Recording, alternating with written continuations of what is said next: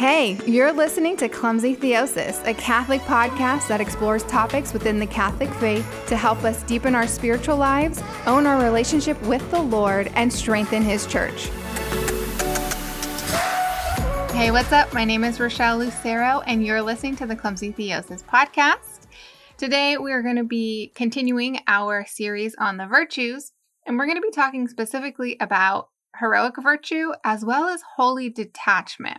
Heroic virtue, maybe you've heard of it, maybe you haven't, but by the end of this episode, you're going to know about it, but you're also going to want to be about it. I know that's super corny, but I had to say it. You are going to want to get you some heroic virtue in your life. Now, I wasn't sure how I wanted to introduce the topic of heroic virtue today because, on the one hand, it really is a wonderful thing to observe in the lives of people or to read about when you're reading about the lives of the saints. And on the other hand, I kind of think that heroic virtue is a little bit terrifying.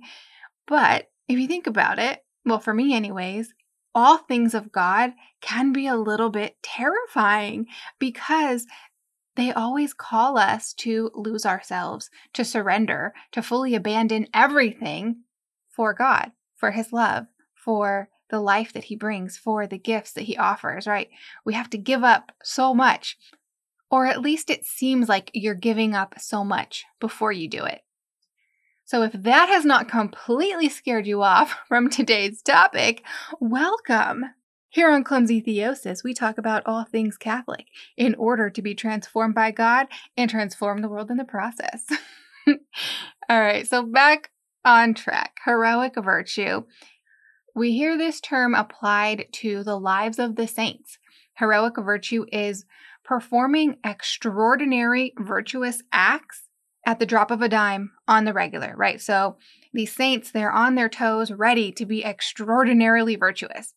But when I hear that, I think I need a little bit more clarification because I already think that the virtues are pretty extraordinary. So, how much more extra do they need to be in order to be considered heroic virtues? Well, in the canonization process, right, for new saints, having heroic virtue is required for the church in order for them to pass that first step in the canonization process. If that tells you anything, but before heroic virtue ever became part of the church's canonization language, it was actually used first within Christianity to be applied to the Christian martyrs. And it was St. Augustine who was the first person to ever do this, to ever consider the deeds of the Christian martyrs to be heroic, to ever use that language, because before Augustine referred to the Christian martyrs as heroic or possessing heroic virtue, the word heroic or heroism was only ever used by the pagans, and it was typically referring to like demigods and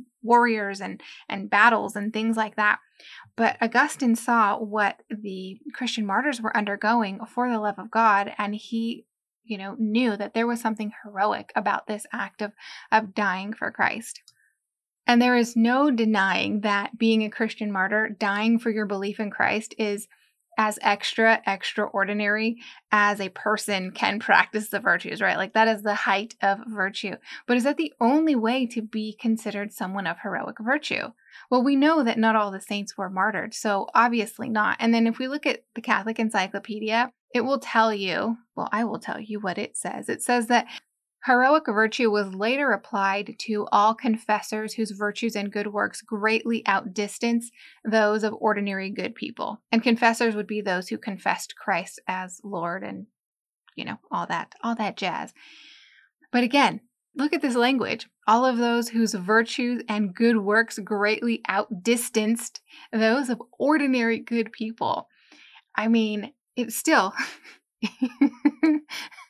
it makes okay i don't mean to laugh but like when you read that you think like i'm just recalling the first time that i like found this out and i remember like it was almost just like a balloon just to- totally deflated within my heart and i was just like i will never ever have heroic virtue you know? How am i ever going to outdistance ordinary good people?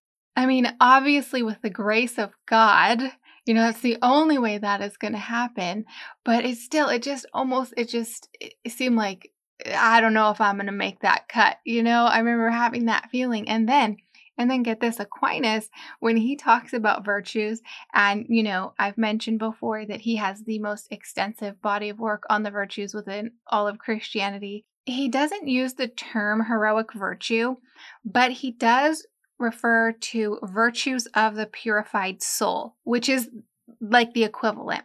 Now, there's virtues of the purified soul. So, someone who has a purified soul and they're practicing virtues and their soul's already purified, versus those of us, like myself, whose are the virtues that we are practicing are actually purifying us. You see the distinction? So while I'm practicing virtue, those virtues are purifying me. Whereas the person who has heroic virtue, or as Aquinas would say, the person who uh, has a purified soul and is practicing virtues, um, they're able to do that because they have already attained divine likeness, right? They're already like Christ.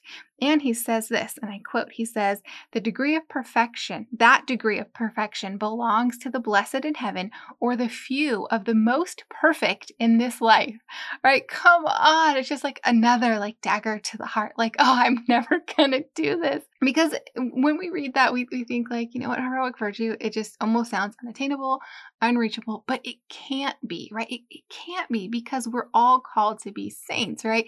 Isn't that what St. Paul says when he writes to the Romans, chapter 12. He says, Therefore, since we are surrounded by so great a cloud of witnesses, let us also lay aside every weight and sin which clings we, which we cling so closely and let us run with perseverance the race that is set before us right the cloud of witnesses those are the saints and we're called to run with perseverance this race that is set before us this race of sainthood of attaining the virtues and in order to do that we have to put aside all the weight and all the sin and all the things that we're clinging so closely to that are keeping us from growing in virtue from cultivating the virtues right we are called to be saints. That's what he's telling us. And he says that over and over in his letters.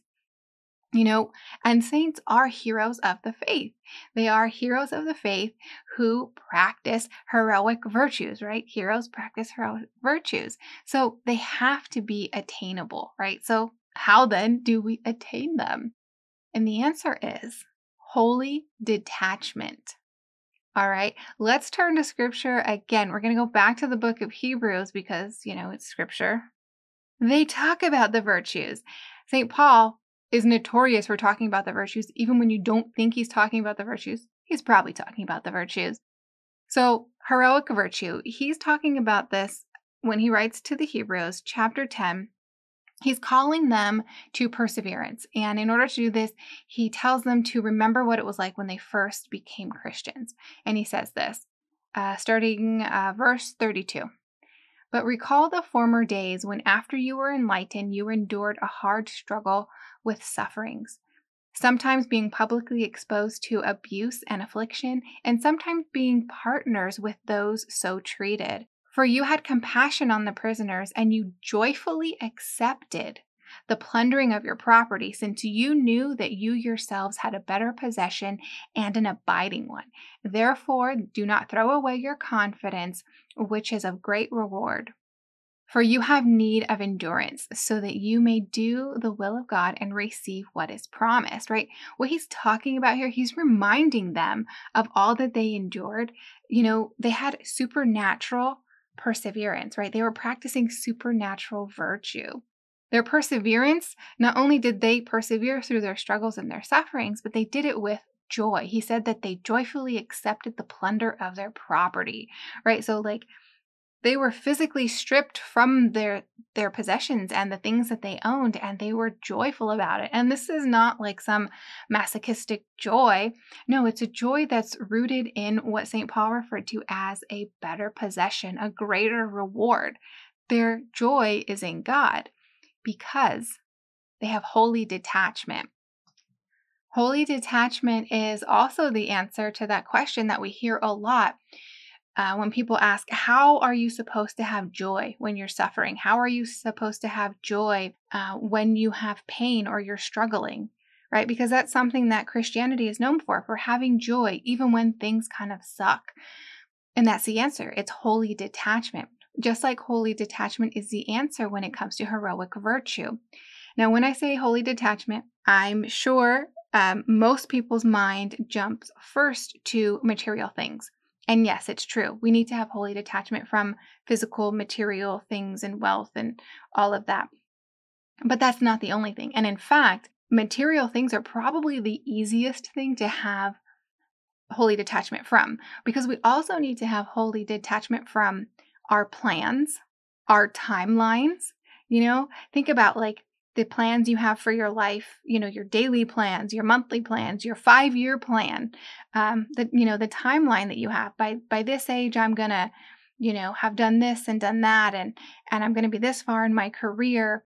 You know, like we have to let go of those things. We have to have holy detachment from them, um, which means we have to have holy detachment from our will, what we will, what we want in our lives.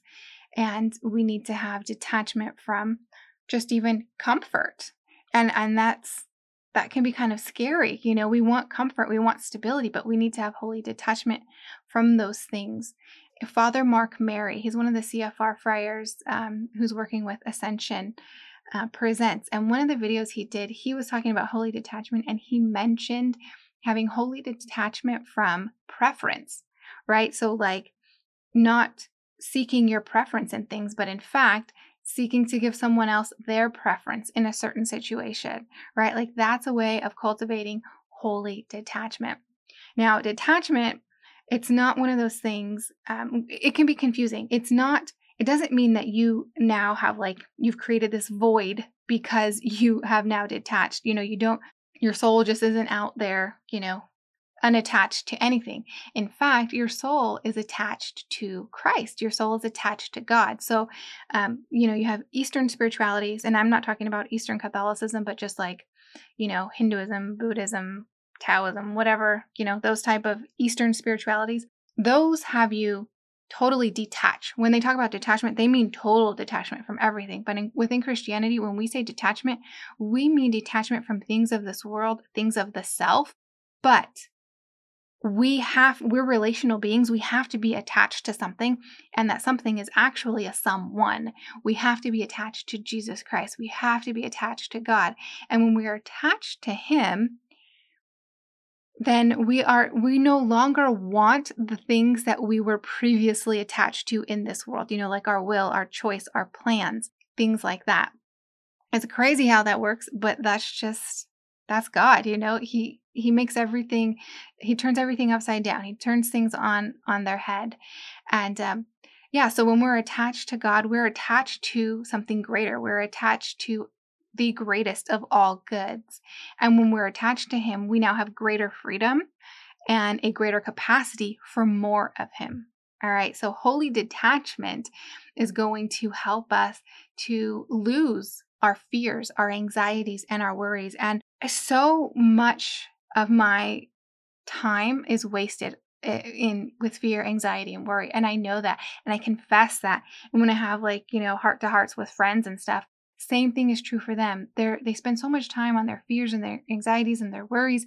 It's because they are attached to things of this world. The same way I'm attached to things of this world. And if we attach ourselves more to Christ we will be able to detach more from this world and we're actually be able to grow in that heroic virtue, right? Because heroic virtue doesn't require us to do more or to be more. Heroic virtue actually requires us to let God do more in us and in our lives and to let God be more to us, to be our everything. And the way that we get there is through holy detachment from things of this world. Why? Because we are not made for this world. We are actually pilgrims in this world on our way to our home, our heavenly kingdom, our heavenly Jerusalem. I hope you like that. I feel really excited about this now. I feel more energized and less afraid of holy detachment, and I hope you do too. Because after all, losing our life is the only way that we can gain our life. If you liked this episode, please share it with your friends. Put it on social media, send it in an email, word of mouth, however you do it. Just get the word out there and you'll be spreading the gospel. Also, if you like really, really liked this episode, please consider donating to Clumsy Theosis because you know we are 100% listener supported and we only exist because of the donations from listeners just like you. Head over to clumsytheosis.net click the word donate in the menu, and there's going to be information there for donating monthly or donating one time. If you have any questions, my information is there. Email me and I will answer them until your heart is content. Also, while you have your phone or you're on your computer or however you're listening to this episode, while it is active and at your fingertips, go to the show notes because the show notes of this episode have a bunch of links, and one of those links is for our YouTube channel. Click on it and then click subscribe so you are subscribed to our Clumsy Theosis YouTube channel. We're trying to grow the channel. Once we do, we'll get more recognition from YouTube, and they will use their SEO magic to then offer up our episodes to the YouTube universe, and then voila. More people will hear the good news of the gospel through the work of Clumsy Theosis. See? See what you can be a part of? All right, until next week, peace out. Thank you for tuning in to Clumsy Theosis. I'm so happy that you've been able to hang out. If you want to learn more about Clumsy Theosis, you are more than welcome to visit my website, clumsytheosis.net. From clumsytheosis.net, you will also be able to contact me if you're interested in booking me as a speaker, or if you're just feeling generous and you'd like to make a donation. Remember that together we can transform the world by letting the Lord transform us.